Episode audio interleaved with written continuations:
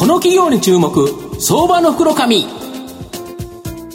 このコーナーは企業のデジタルトランスフォーメーションを支援する IT サービスのトップランナーパシフィックネットの提供を財産ネットの制作協力でお送りします。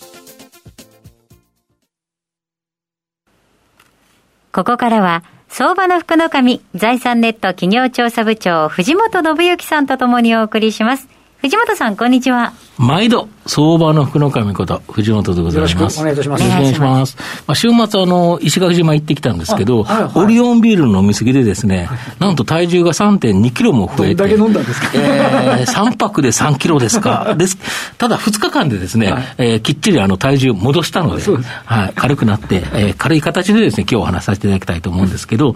今日ご紹介させていただきますのが、証券コード4053、東証グロース上場、サンアスタリスク代表取締役、小林太平さんにお越しいただいています。小林さん、よろしくお願いします。よろしくお願いし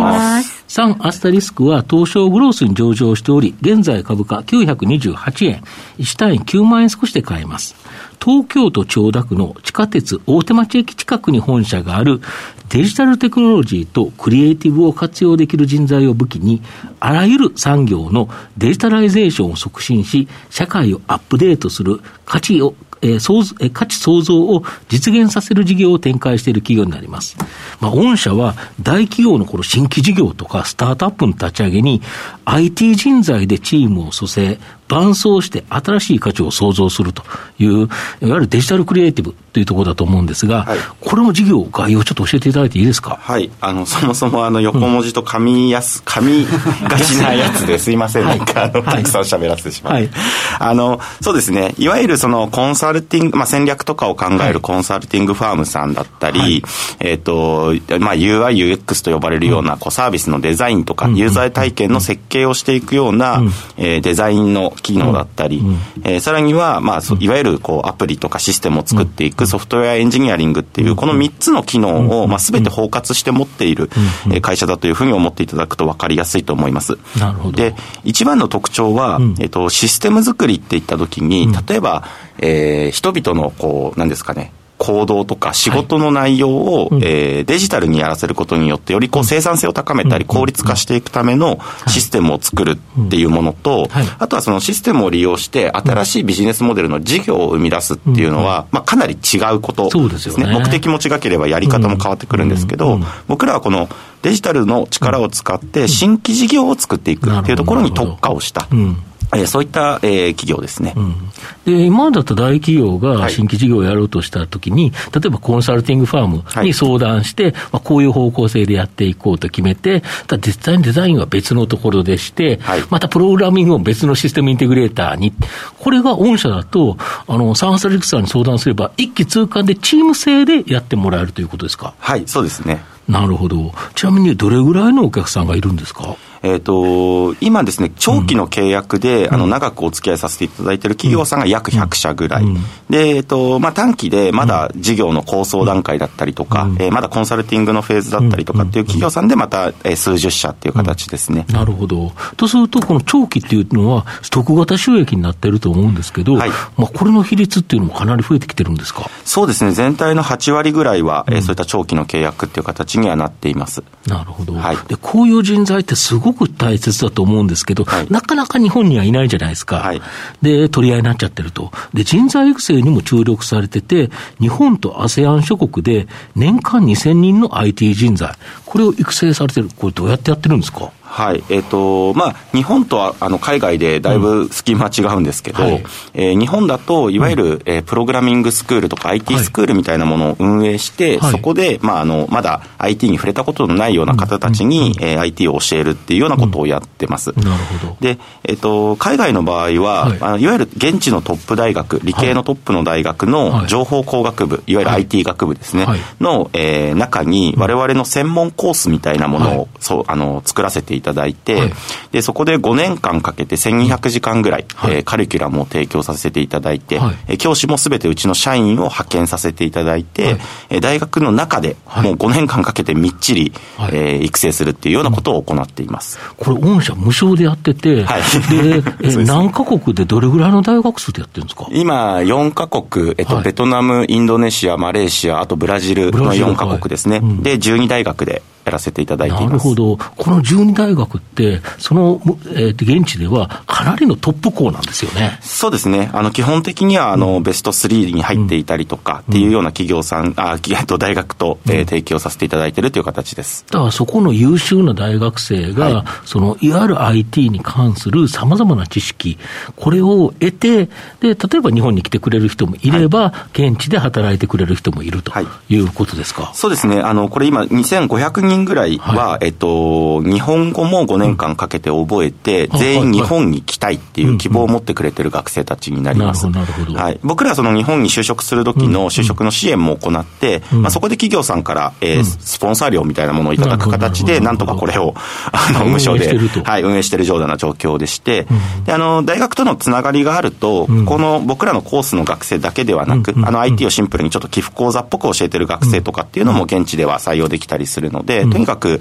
あの、こういう価値創造型って僕ら呼んでるんですけど、新しい事業を作るやり方って結構難しいというか、あの、難しいというか、なんていうんですかね。やってみないと。やり方が違うっていうところで、えこのやり方を、えできるテック人材がいないのであれば、うん、自分たちで育てようというような思いでやっているってところですね。これが育てられるから、いろんな企業とチームを作ることができるとい。うことですか、はい、おっしゃる通りです。なので、そういった IT チームを、じゃあ明日から、えー、100人の単位で作ってほしいって言われたときに、僕らはすぐ作れる、それだけの人材を抱えているっていうところは、一つ大きな強みかなと思います。で、やはり、この順調にですね、この既存の、まあ、様々なスタートアップとか大きな企業との、この伴走するようなビジネス、これがうまくいってるから、から、今後は自社でもやってみようと。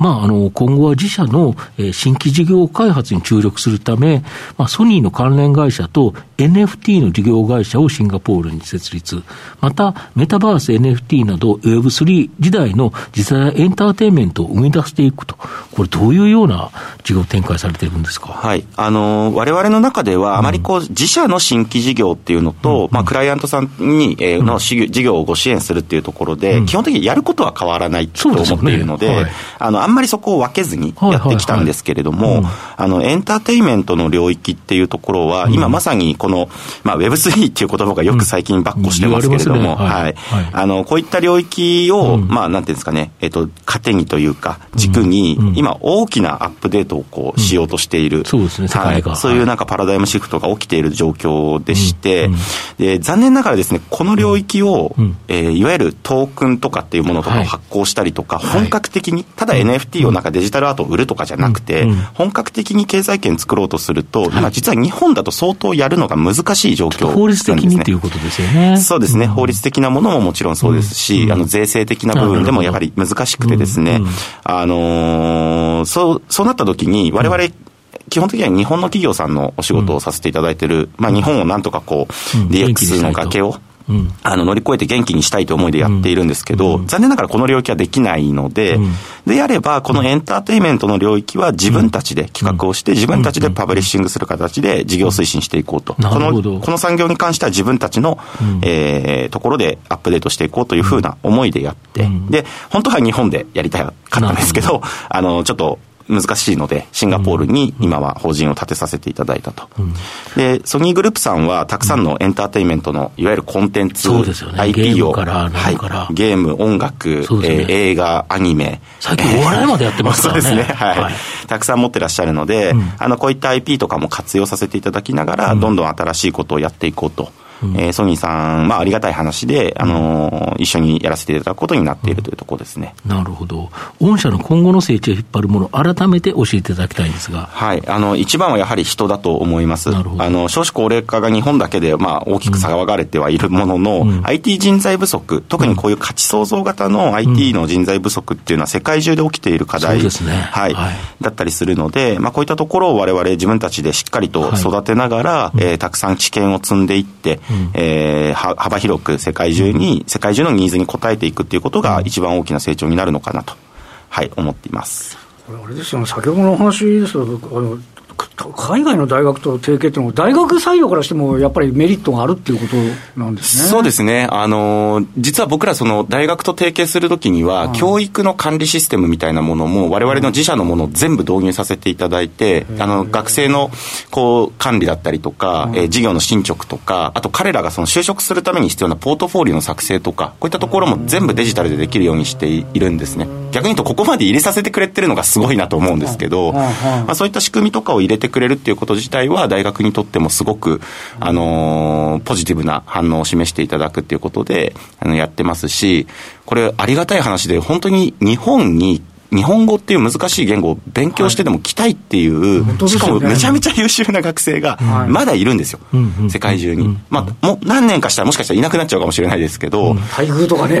待遇とか、はい、あのアメリカとかが本当倍とかの給与を出して戦いに来てるので倍とか3倍とかですね、下手すると、なのであのまだ今まだいるんです。先人が多分残してきた日本のその強みだと思うので、あのこういったところ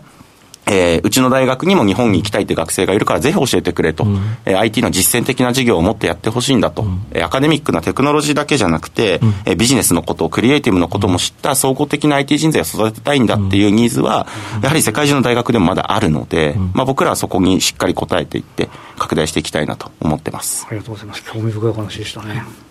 まあ、最後まとめさせていただきますと、サンアスタリスクは日本と ASEAN 諸国で年間2000名の IT 人材育成をできることを武器に、日本の大企業やスタートアップが新規事業を始めるときにチームを編成、伴走して成功に導くことができます。今後は自社での新規事業として、メタバース、NFT など、Web3 時代の実在エンターテインメント領域進出で大きな成長の可能性あると思います。中長期投資でじっくりと応援したい相場の黒髪のこの企業に注目銘柄になります。